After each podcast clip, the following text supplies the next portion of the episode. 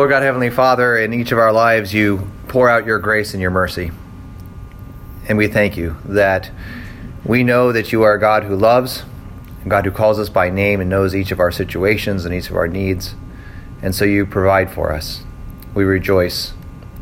And we pray that you continue to drive us to you as our God who watches over and protects and gives us our daily bread. But most of all, Lord, you come to us in our Savior Jesus Christ. For in him we have forgiveness of sins and life eternal. We ask you to, this day, let us come to him, that by believing that he is the very bread of life, we might be raised up in the last day. In Jesus' name. Okay, so John chapter 6. Um, we are going to finish this chapter one of these days. I don't know what week that'll be, but one of these days. We're getting closer. So we are at the last major section of John 6. Um, we are now in the bread of life discourse. So we are discussing how Jesus, remember if you go back to John 6 35, Jesus said, I am the bread of life. And this is a big issue now with what does he mean he's the bread of life? How dare he say he's the bread of life? Um, don't forget also the context of this whole discussion is that this this chapter in John, this section of John, begins with the feeding of the five thousand, right? It, it has a discussion of manna in the wilderness, and they're kind of saying, "What's going on here?" Moses gave our forefathers manna in the wilderness and you're and that's in the psalms that's considered the bread of heaven and now you're saying you're the bread of heaven? This is kind of you're not the manna. You're not even moses. You're not even our fathers in the wilderness. Are you saying you're greater than they are? And, and you know so that whole discussion of what is this bread of heaven what does this mean and uh, jesus is given several opportunities to say i don't really mean that you know you're taking it too far but he doesn't he actually does the opposite he says it's it's more than you know I mean this more than you know, not less, more. So we're getting at a section today where he actually um, doesn't make it easier to understand, he makes it harder to understand, which Jesus likes to do, by the way. And there's a reason for that. So we'll get to that today. So, any questions on anything we've been discussing in John 6 or any other chapters of your life that you um, want to bring up? I do want you to note that the seminarians have found their proper place. in the back of the room at the little table. Very good. Very nice. Good. We're training them well. Uh, this just something I saw on a bumper sticker. I just I throw out there. Yeah. I saw it said, "I'm a I'm a militant agnostic. I don't know. You don't either." Exclamation point. There you go. Good. Like seriously? I'm a militant agnostic. I don't know, and you don't know either. Like really? Great. I don't So? know who got him in the car. I would have talked to him, but I didn't see who. Yeah, I mean it's remember, and I and I there's a lot of literature right now about all of this going on, um, and there's a lot of people say this world is more anti-Christian than ever, or we're in a post-Christian reality, and that's fine. Those are all observations, but but I don't actually think any of that's true. I think what is true is that people are emboldened to speak out their unbelief. It used to be it was kind of shameful to say I don't believe in God or just to question existence. Now it's praised, like, hey, this is great. You should explore this. You know. So I think what's happening is is people are being encouraged to voice their unbelief, and and I think that's that's actually an opportunity for us as Christians to speak the words of eternal life to them. Right? You're going to bring up God? Great. Let's talk about God. I got a whole book that I can quote to you that tells us about God, right? So these people are emboldened, to speak about God. Great. So should you be. I believe our seminarian might have preached on this a little bit today. Yeah, just a little bit. So, so um, you know, when when the world says, and I know you didn't have an opportunity to stop and you know, I'm not saying you should run into him and cause an accident. You can talk to him, but that's the theory.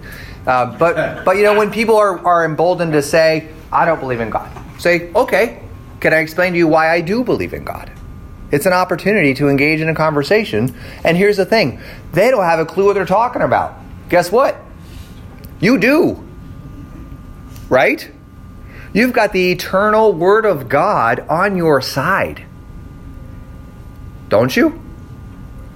So don't be afraid to engage a conversation. By the way, I guarantee they do believe in God. They do know something about God. They just don't like it or they're upset or they're hurt or they're scared. Right? So if we walk into that situation and we have the ability to speak the truth of who God is to them, we, we present God in Christ, we're driving them to the reality that maybe they don't understand. Maybe they've never been taught properly. Or maybe something's happened that's really upset them, and now you're allowed to listen to them and help them see how God in Christ is, is the God that we actually all need for life. Right? So it's an opportunity. I think this is all an opportunity for the church to simply say, I'm glad you want to talk about God. We happen to be extremely well equipped to do that. right? Yeah, I mean that we did it today in church. We went over the creed and an explanation to the creed. That's enough right there. If you've got the Apostles' Creed and Luther's explanation in the Catechism, you are pretty much good to go for any conversation about Jesus. Yeah? It's pretty easy. And you can get it free on your phone, by the way. That you can download the Catechism for free on your phone. And just there you go. You got it. Okay, so any other questions? Thanks for that.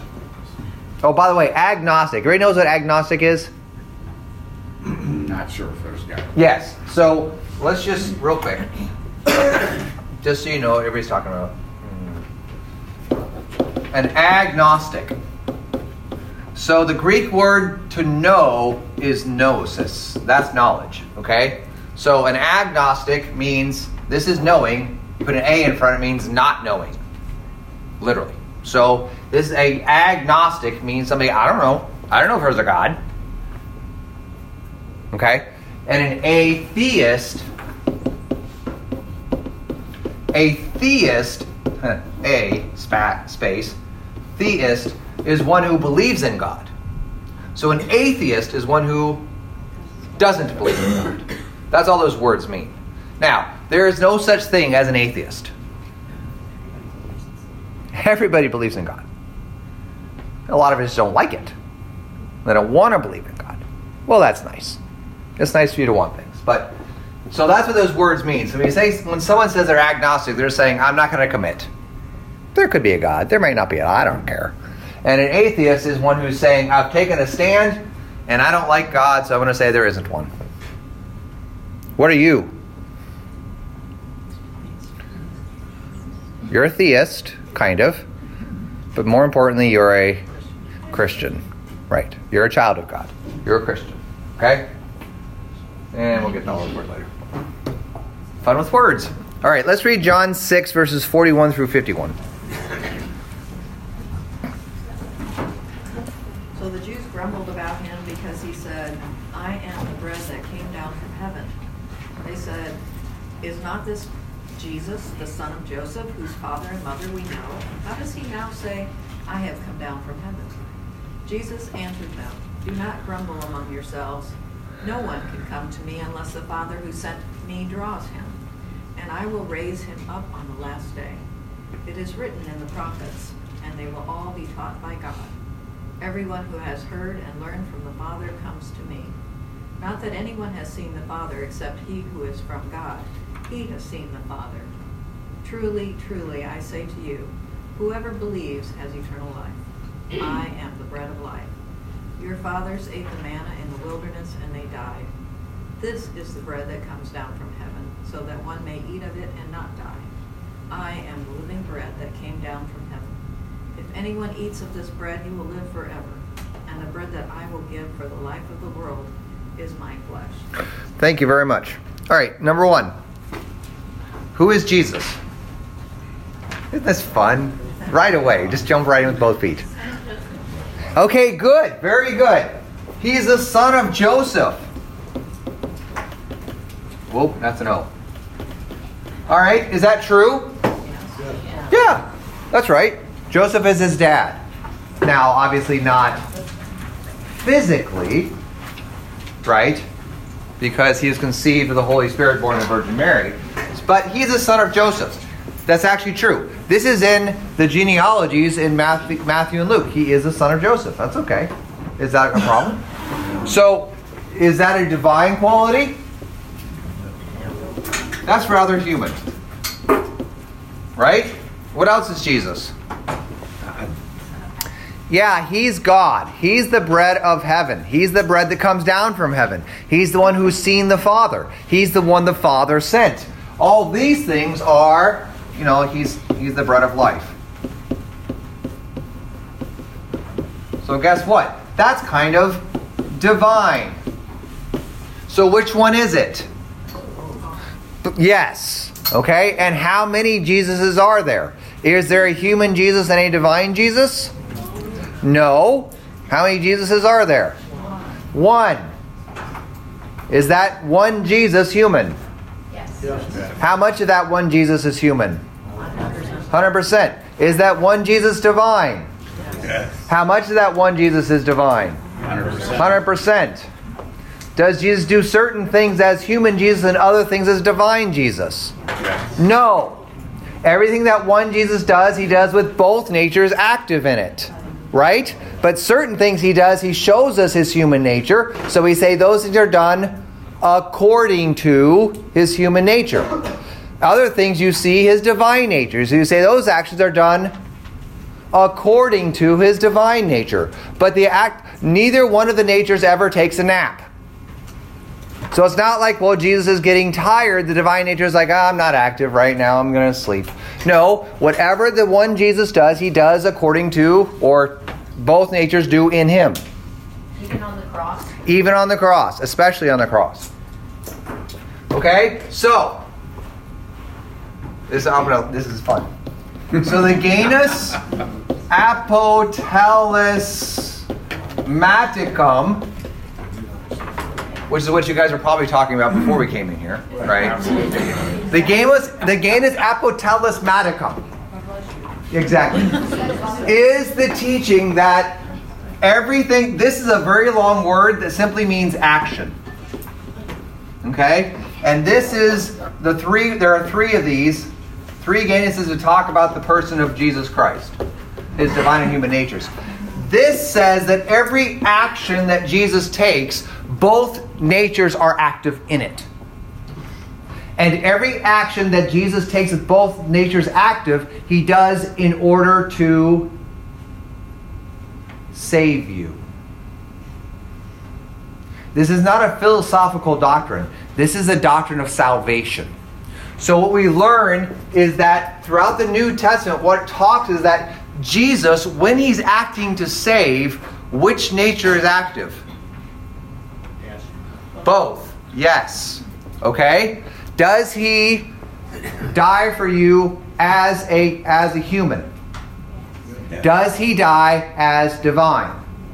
Yes. He must. Otherwise you ain't saved.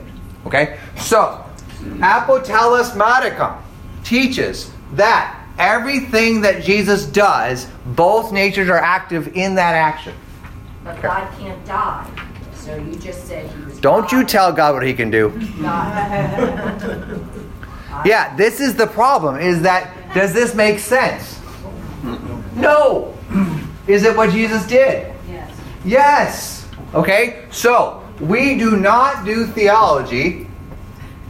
We do not start with predications about God and then say Jesus has to fit into those or God has to fit into those. What do we start with? We start with what God actually did, which is revealed to us in the scriptures. And then we say, oh, that's who God is. Right?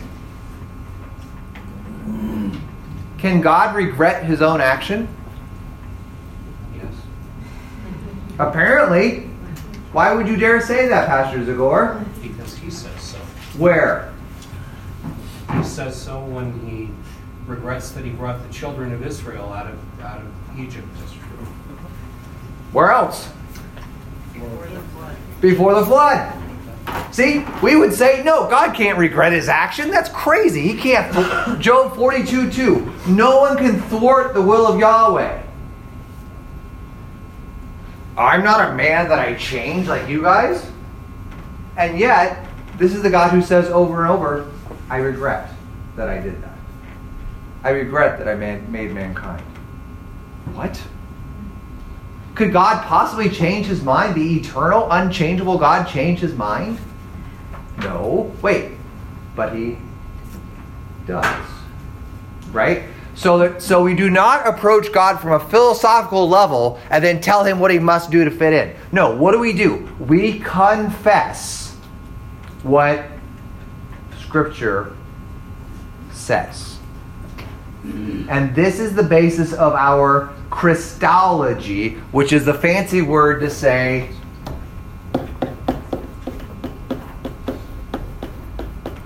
Right. Numerology is from the Greek word logos, which means word. So these are words that we say about Jesus. Well, you know the scriptures teach how many how many Jesuses are there running around the New Testament? How many Jesus Christs are there? One. How many natures does that Jesus Christ have? Two. What are they? Human and Right. divine. And we go, that's weird. Yes, but what does it look like now? So we read the scriptures, and this is one of the places where Jesus is actually clearly portrayed to us as human. He has parents. We know where he's from. We played stickball with him in the alley, right? We went. We didn't go to school, but would have gone to school with him, right? We know where he's from. He had a job. He was a carpenter, according to the Gospel of Mark. Okay? So we know he's a human. He gets tired. He gets sleepy. He gets sad. He is tempted. And yet, he is the bread of heaven. Yet he is the Son of God. Yet he is the one who says, The Father and I, we are one. And we say, well, how do we how do we bring all that together? Well, how do you bring all that together? You make up fancy Latin words. right? Like that. That's how you bring it all together. Yeah. And what does all this mean?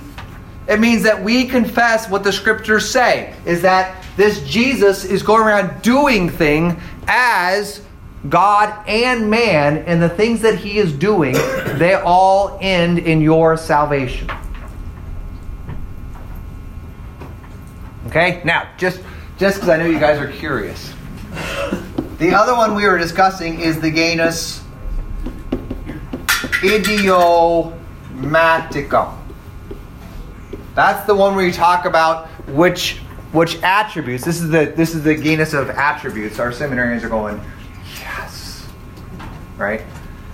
So the genus idiomaticum is the one that talks about the attributes of each nature. So when you say he's sleepy or he's hungry, you say you he is hungry according to his human nature. So in the genus idiomaticum, what we say is that the attributes of each nature is contributed to the person by that nature.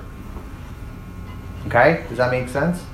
So the human nature brings to the person of Christ the human attributes. The divine nature brings to the person of Christ the divine attributes. We don't mix the natures together, nor do we pull them apart. Okay? That's Christology. If you want to hear this in a podcast, go to crucialproductions.org and look up podcast on Christology. Why is the why do they why is the word repented used in like the King James version regret? Oh, repent? Because I guess is how- Um, yeah, because what it says is he's changed his. Remember, repentance is changing your mind. It's a changing of the mind. So he's saying it's the same thing as regret, right? Is that you're like, ooh, I should not have done that. That's the idea. So he's he's repenting of his action. He's he's changing his mind. Okay. He also changes his mind in other places in the Old Testament. It's kind of fun. All right. There's another genus. So we get that one now. We don't that. We don't, but it does have to do with the end of the chapter. All right. So Jesus is again. Let's just make sure we see it in the text. He says, "I am the bread that came down from heaven." Is he right? Yes. And they say, "What? You're the son of Joseph." Are they right? Yes. Okay. And this welcome to Jesus. He is at one and the same time the Son of God and the Son of Mary.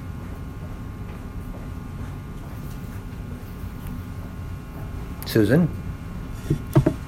When pastor says you're a saint, you are saints? Yeah. Meaning what?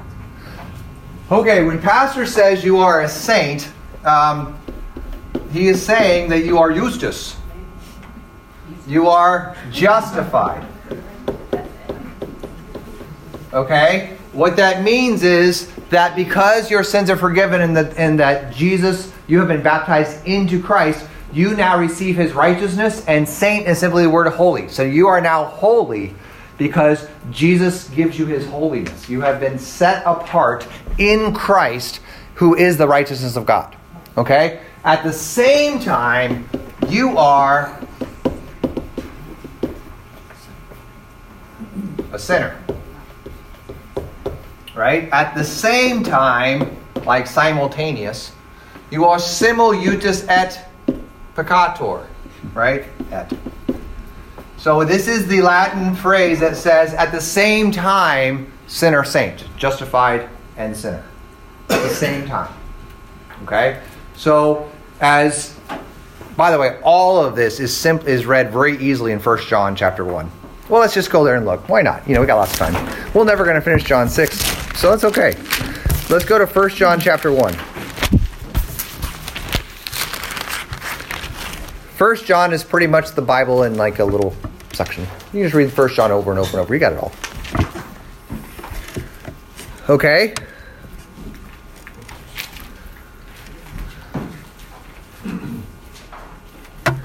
Well, actually, all of this is in, in one verse. Everything we've been talking about so far is in one verse. 1 John chapter 1, verse 7. It is the classic Christology verse, and it also brings in sinner and saint. 1 John 1 7. But if we walk in the light, as he is in the light, we have fellowship with one another, and here's your Christology the blood of Jesus, is that divine? 1 John 1 7. Is that blood of Jesus, is that divine? Yes. Nope, it's human. God didn't have blood, humans have blood, right? So the blood of Jesus, his son, that's divine. There you have human and divine all in Jesus, all working together to do what?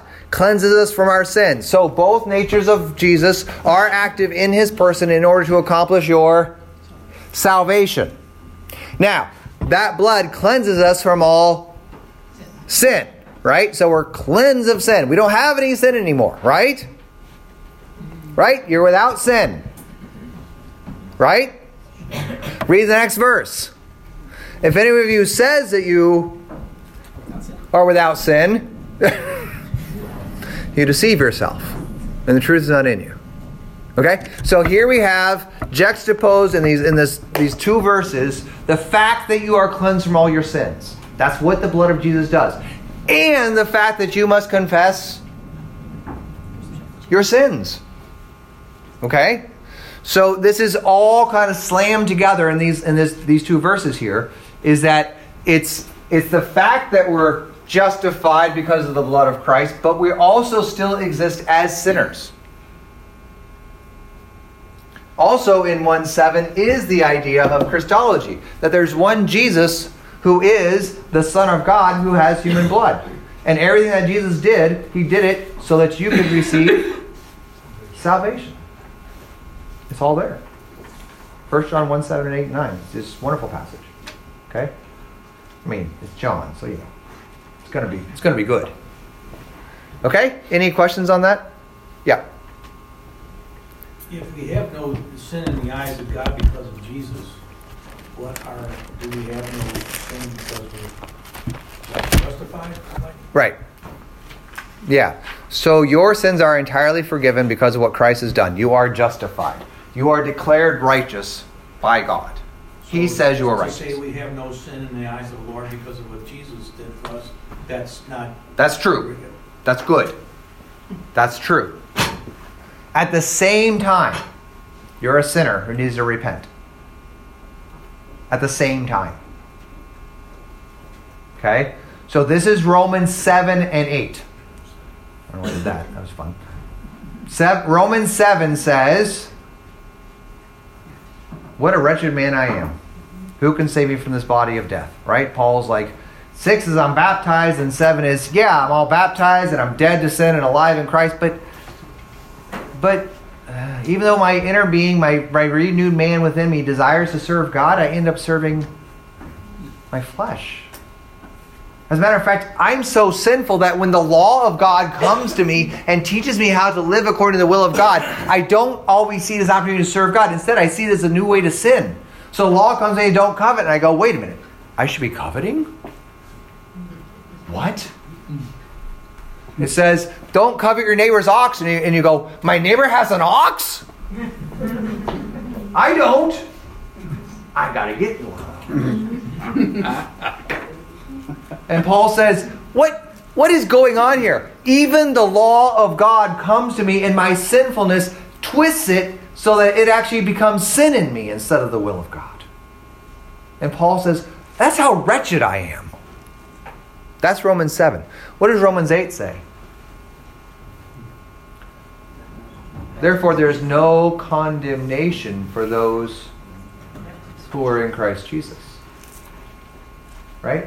So Romans 7 says, when you're looking here, when you're looking here, guess what you're going to keep seeing? Sin. Romans 8 says, let's look at what God is doing in Christ. And what are you going to see?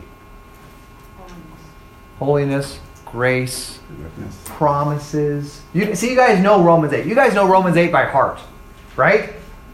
For you know that no matter how, well, I mean, now I don't know how it, how's it go? No matter what, what's Romans 8 28? He works all things for good. How's that start? Yeah, we know in all things God works for good for those who love Him, called according to His purpose, right? In Him we are more than conquerors. See, you guys know that's all Romans 8. For I am convinced neither height nor depth, the angels or demons, all that, will be able to separate us from the love of God in Christ. That's Romans 8. For I know that the, the, the Holy Spirit intercedes for us with groans, right? That's Romans 8. See, what happens is when, when you look at what God is doing, what are you talking about? Justification, love, grace, mercy, forgiveness, peace, spirit. When you're looking at you, what are you going to end up saying? What a wretched man I am. Who will save me from this body of death? Right? So, eyes on Jesus, and what's going to happen? We're always going to say this, and this is what we're going to talk about. This is what we proclaim to the world. But when you talk about our reality coming before a holy God, what do I what must I do? Repent. 1 John 1 7. The blood of Jesus purifies us from all sins. 1 John 1 8. If you say you have no sin, you deceive yourself, and the truth is not in you. 1 John 1 9. But if you confess your sins, God, who is faithful and just, will forgive our sins and cleanse us from all righteousness. Right? See how it works? You're always being driven to Christ. Always being driven to Christ. Okay? Does that does that help a little bit, Jim? Yeah. Anybody have anything to add? Michelle, did you have a question back there? Long time ago. Long time ago. A lot of water under that bridge. It was, 'cause that- Yeah. Sorry. Sorry. You got caught up. I was I was doing I was doing long Latin words, you know. Which which oh Eric just left. Is he coming back? Yeah, probably. I hope so. All right, I'll bring it up later. Does that parallel with Christ being divine and human, the saint and sinner, until we're in our glorified bodies? No. But yes. No. Um, no, because his human nature is not sin. His human nature is just as not Right, sinful as his divine nature. You can't divide the two. In that way, yes. In that way, we are one person with two. And you, yeah, yeah, but no. Because you don't ever want to start equating his humanity with our sin and his divinity with our holiness. You don't want to do that. But the idea that there's two realities in me, yes, that is parallel. Does that make sense? Okay? All right. Number two. I feel like we're way ahead of the game already. How does anyone see God?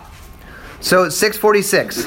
Not that anyone has seen the Father except he who is from God. He has seen the Father. So, how do you see God? Only in Jesus. Okay, remember. How does God come to sinful people? Through Jesus. So if you want to see God, how do you see Him? In the way that He came to us. If you try to see God like this, are you ever going to see Him? No. No. You cannot see God outside of Jesus. It's not possible. So everybody says, oh, there's a whole bunch of religions in the world. And we say, yeah, there's a bunch of people trying to see God, but guess what? They're never going to get there. They're never going to get there. Jesus is the God that you know. He's the only God you see. Okay? You guys want to have some fun? Mm-hmm. This is fun. All right, let's go to let's go to Exodus chapter 3. This is just fun. I made this up the other day in my head. I want to try it with you guys just cuz you guys are fun. Okay? I was actually listening in chapel to this and so I just I thought all this up in my head. I want to see if it works. I actually haven't looked yet. So this is this is literally fun. This is all in my head. So we'll see if the text reflects it or not. I could be wrong, you know. Exodus 3. Now I'm terrified. Exodus chapter 3. All right. This is the story of the burning bush. You guys know this story, hmm. right? It's all you guys know it. It's all in your head. All right. Now Moses was keeping the flock of his father-in-law Jethro, the priest of Midian. Oh, by the way, we're talking about seeing. Just just to clue you in what we're talking about. Listen for seeing. Seeing verbs. Now Moses was keeping the flock of his father-in-law Jethro, the priest of Midian, and he came from the flock the west side of the wilderness. The to of the mountain of God. The angel of the Lord appeared. The angel of the Lord appeared. This is fun. To him in a flame of fire in the midst of a bush. He looked, saw, and behold, the bush was burning; it was not consumed. And Moses said, "Wait. So who's seeing so far? Moses." The angel of the Lord appeared so that Moses could see him, and the bush is now burning up, and Moses sees it. Right? That's fun. And Moses said, I will turn aside to see this great sight, why the bush is not burned. And the Lord saw, oh, wait, what? What? Then the Lord saw. Now we have who seeing? The Lord. Now listen for what the Lord sees. Okay? Saw they turned and inside to see, and God called him out of the bush, Moses, Moses, and he said, Here I am. Then he said, Do not come near, take off your sandals, and place your sin on holy ground. And he said, I am the God of your father, the God of who?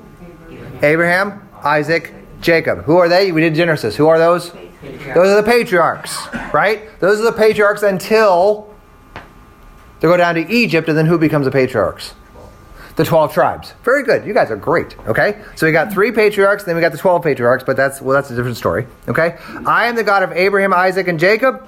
And Moses hid his face, for he was afraid to look at God. Now listen. Then the Lord said, I have surely seen the affliction of my people who are in Egypt, and have heard their cry because their taskmasters. I know their sufferings. I have come down to deliver them out of the hand of the Egyptians, and to bring them to the land of the good land, broad land, filling milk and honey, place of. Ready? Here we go. Canaanites, Hittites, Amorites, Perizzites, Hivites, and Jebusites. And now, behold, the cry of my people has come to me, and I have also seen the oppression with which uh, Egyptians oppressed them. Come, I will send you to Pharaoh that you may bring my people, the children of Israel. But Moses said to him, I will be with you, and this will be the sign for you that I have sent you. When you have brought the people out of Egypt, you shall serve the Lord God on this mountain. Okay? Now, a lot of God seeing in that passage. He's seeing the affliction. Now, go to Genesis 22. This is the fun part. Go to Genesis 22. You can tell your friends on Monday. You'll be like, yeah, we did this Bible class. It was crazy fun. Okay? 22. Genesis 22.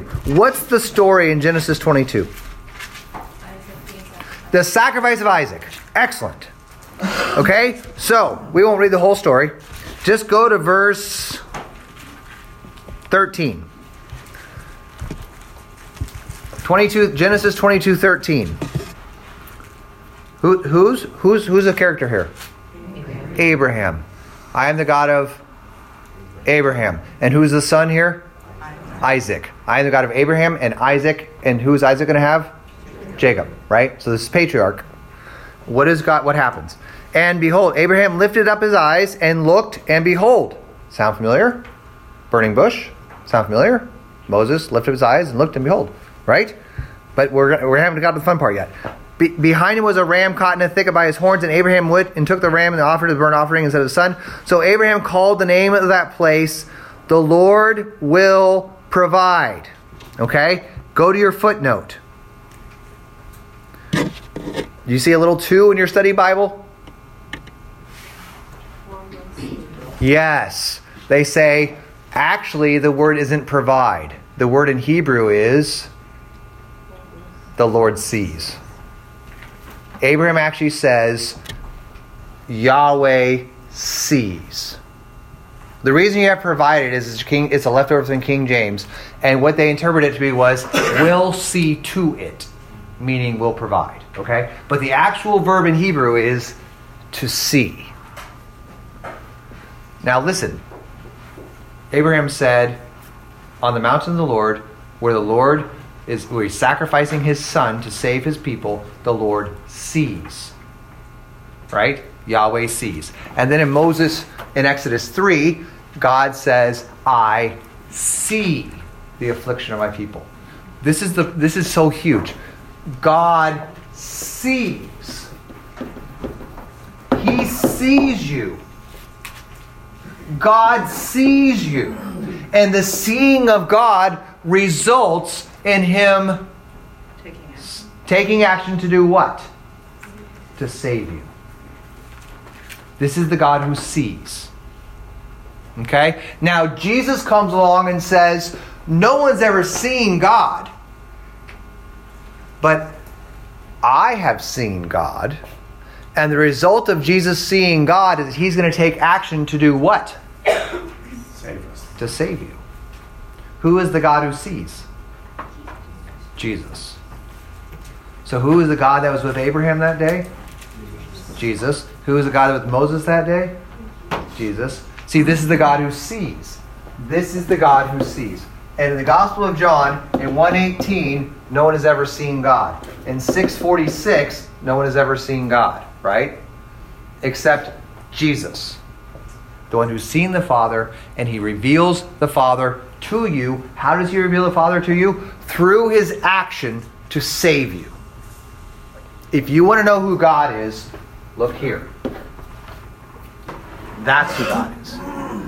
Right? Everybody knows this in the whole world.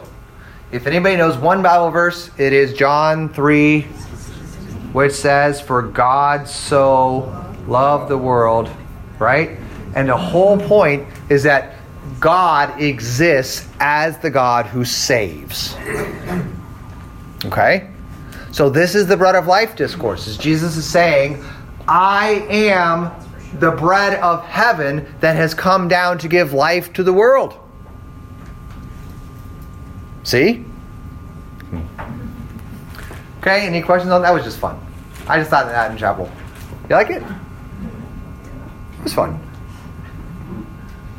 Okay, now, Eric, you preached today. Yes. And I'm assuming you read the other text as well. Yes. Why did I write big Latin words on the board? Why did you write big Latin words on the board? Uh, Because our epistle like the reading today says, oh, right. First Corinthians. Um, I did not come to you oh, with big words. Words. I thought that was hilarious. Right? I knew you'd get that. See, like in Second Corinthians or in First Corinthians chapter two, Paul says, I didn't come to you with big words. So I figured I'd write big words on the board yeah. Isn't that fun? Seminary humor is not actually funny. It's you know, it's just kind of sad. But yeah, that was for you guys. What are the omnis? Om, omnipotence? Omnimax. No. Yeah. Okay. Good. So, the, so the predications of God. We, we skipped this. The predications about God. Omni. Present. Present. Omni. Omnipotent. Omnipotent. Right? And then eternal. So he's omnipresent, which means he is ever. He's omniscient, which means he's all knowing, and he's omnipotent or omnipotent, which means all powerful. So there's no seeing in that. Well, he is all seeing. That's this doohickey. But that's not that's not Christianity. That's another, that's another religion. I didn't know there was an omni. Well, when he's when he's omnipresent and omni omni-seeing or omni-knowing, this actually is implies a little bit of seeing with it, but he knows everything. He's he's everywhere. What brought, it made me think about, that he saw that it was good in the beginning of the creation. Yeah, good. See? See how much fun this is? Then you start thinking, oh, hey, he saw that it was good. God does a lot of seeing. Does God have eyes? Yes. In Jesus. Right? Okay. I don't know why we never get through John 6.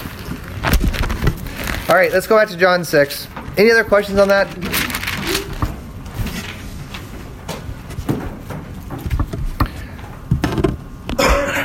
You can all feel sorry for Robin because this is pretty much what life is like in our house. Yes. okay, number three.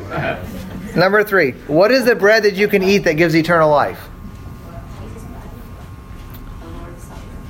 The Lord's Supper. Okay. What does he say here? Yes, you have to eat Jesus. Okay, so the bread that you can eat that gives eternal life is Jesus. It is Jesus. And what is he going to do to give you that bread?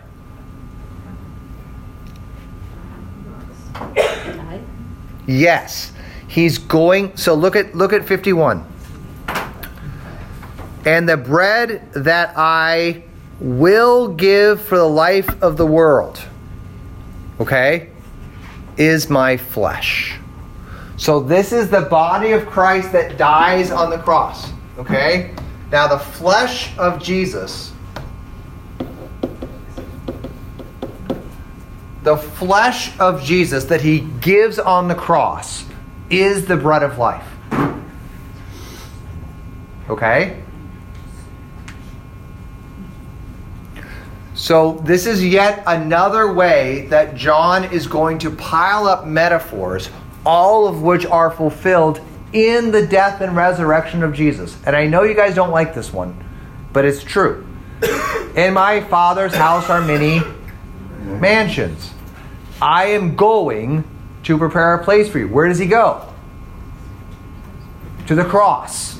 Where is the mansion of God? In Christ.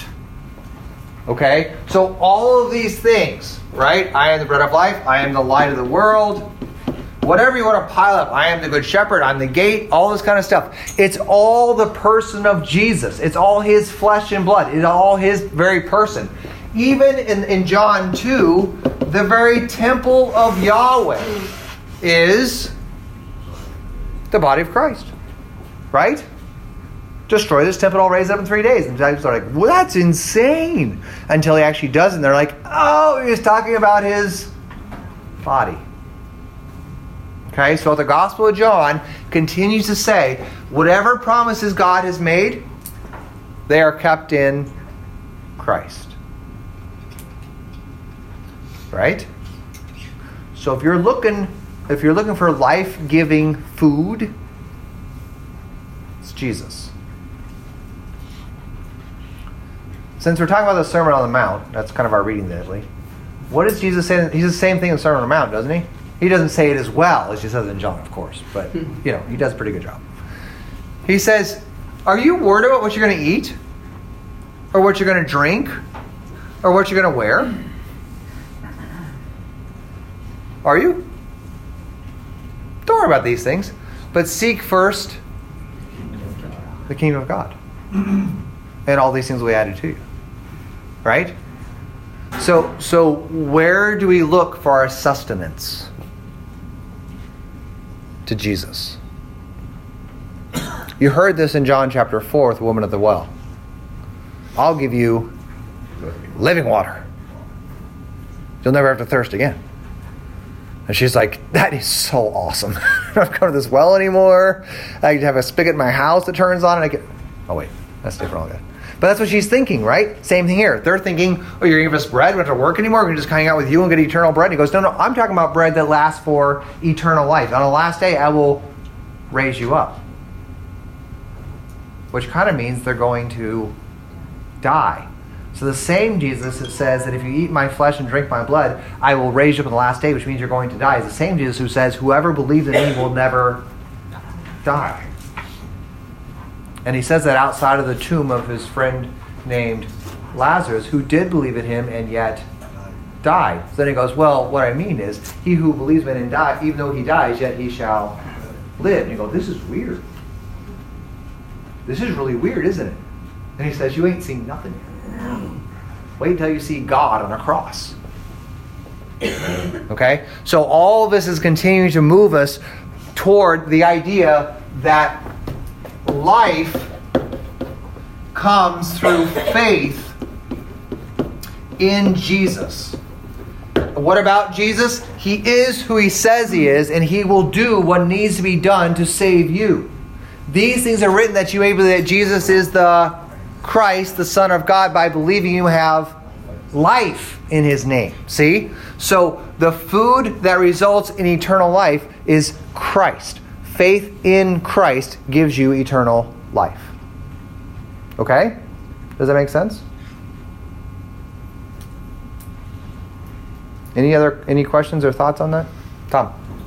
I've got questions about the meal that the Lord chose as, as supper. Is it, you know, right over breakfast, or noon, noon meal, or anything like that? Is that because of the tie back to the Passover to the Jews? So yeah, if we're going to move to the discussion of the Lord's Supper, um, why did he choose supper instead of breakfast? Um, I think when you're talking Lord's Supper, the best thing to think is the Passover. Just put it all in context of the Passover. And Jesus was celebrating the Passover with his disciples when he gave us the Lord's Supper. So we're going to look at this whole, like, we're looking at this whole narrative in the context of the wanderings in the desert and the manna and those kind of times. When you think about the Lord's Supper, you want to think Passover. Okay, so it was an evening meal. The Passover was an evening meal. All those kind of things. That's why. Okay, and of course we have it in the morning because oh, because we do. That's when we. That's why do we worship in the morning? Why is early service better than late service? You have more of the day to do your stuff. Not because you have more of the day to do your stuff. It's because it's in the Bible. And they got up early in the morning and went to the tomb. People that sleep in and go to late service, I don't know what you're reading. That's right. It's early, early for you. It's an interpretation, right? It's interpretation the word early. Yeah. I mean, but but this is part of the reason the church started worshiping in the morning on Sunday was was because on Sunday morning was the time of the east of the resurrection, right? Now, are you allowed to worship later in the day?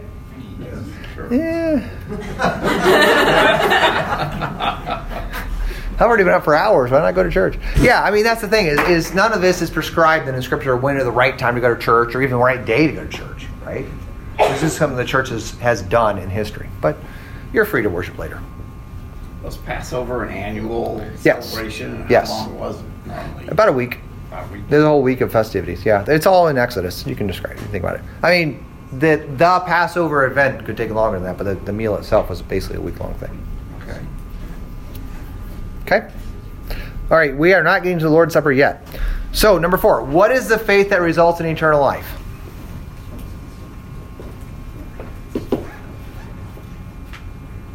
A lot of people say, I'm faithful. A lot of people say, I believe. A lot of people say, I believe in God. Is that the faith that will end up in eternal life?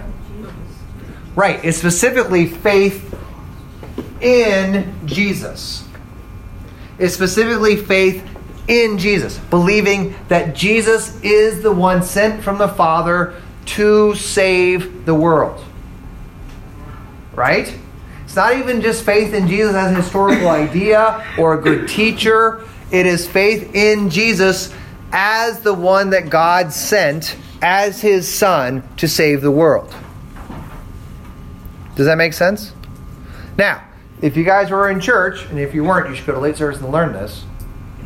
What is the only way for you to believe all that? Holy Spirit. The Holy Spirit. Okay, that's also in our epistle reading. 1 Corinthians 1 or 2. The second half of the reading is all about the work of the Spirit. And then we're going to read in the, in the explanation to the third article of the Apostles' Creed that this is all the work of the Spirit. Okay? So, now listen to what's going on here. You have faith that Jesus is the one the Father sent. So the Father sends Jesus, and the way that you have faith is by the Holy Spirit. Okay?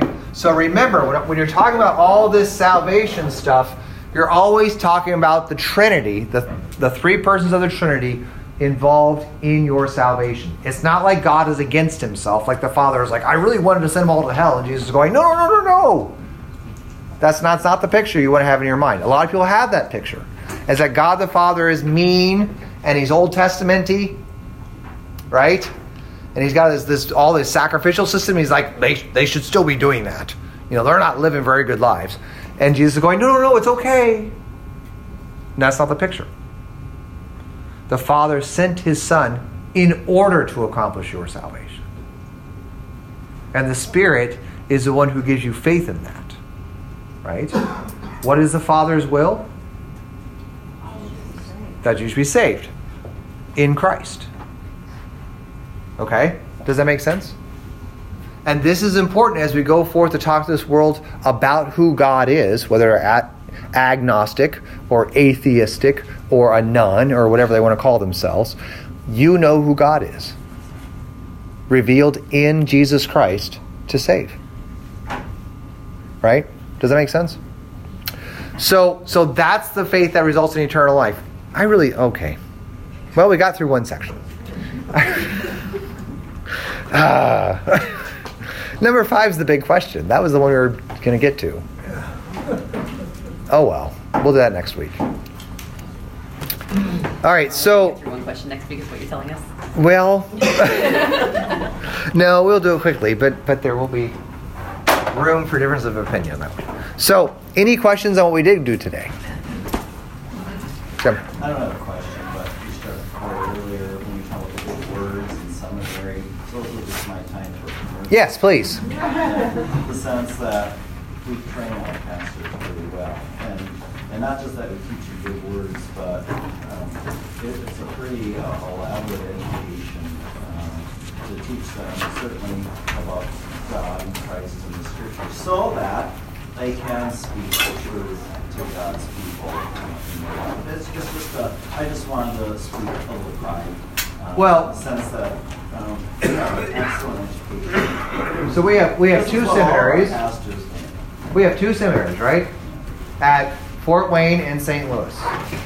And what what Pastor Bonnick is getting us to, to remember is that both of these institutions provide excellent theological, historical, systematic, practical. This is what people are. These our pastors are learning this stuff. They have master's degree in theology when they walk out. That means all these words that I'm using, they don't just learn the word. They learn why we use those words and how. And and your clergy, I mean, we have the best thing going in the entire world. As a matter of fact, the other churches in the world are now coming to us and saying, How can we get what you got? So your seminaries are something we should be, in a godly sense, proud of. Right? That's what you're getting at? Yeah. And and Pastor Bonnick right here is he's actually in charge of pastoral education for the whole synod. So, you know, it's his fault.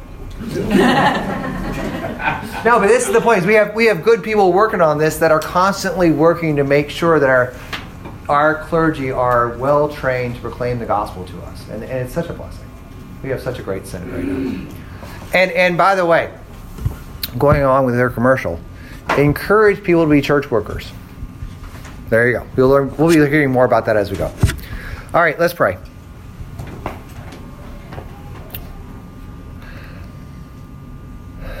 Lord God, Heavenly Father, give us your Spirit that we might believe in the one whom you have sent, our Savior Jesus Christ, who is the very bread of life, and that by believing we might have life in his name. In Jesus' name we pray. Amen. Thank you all.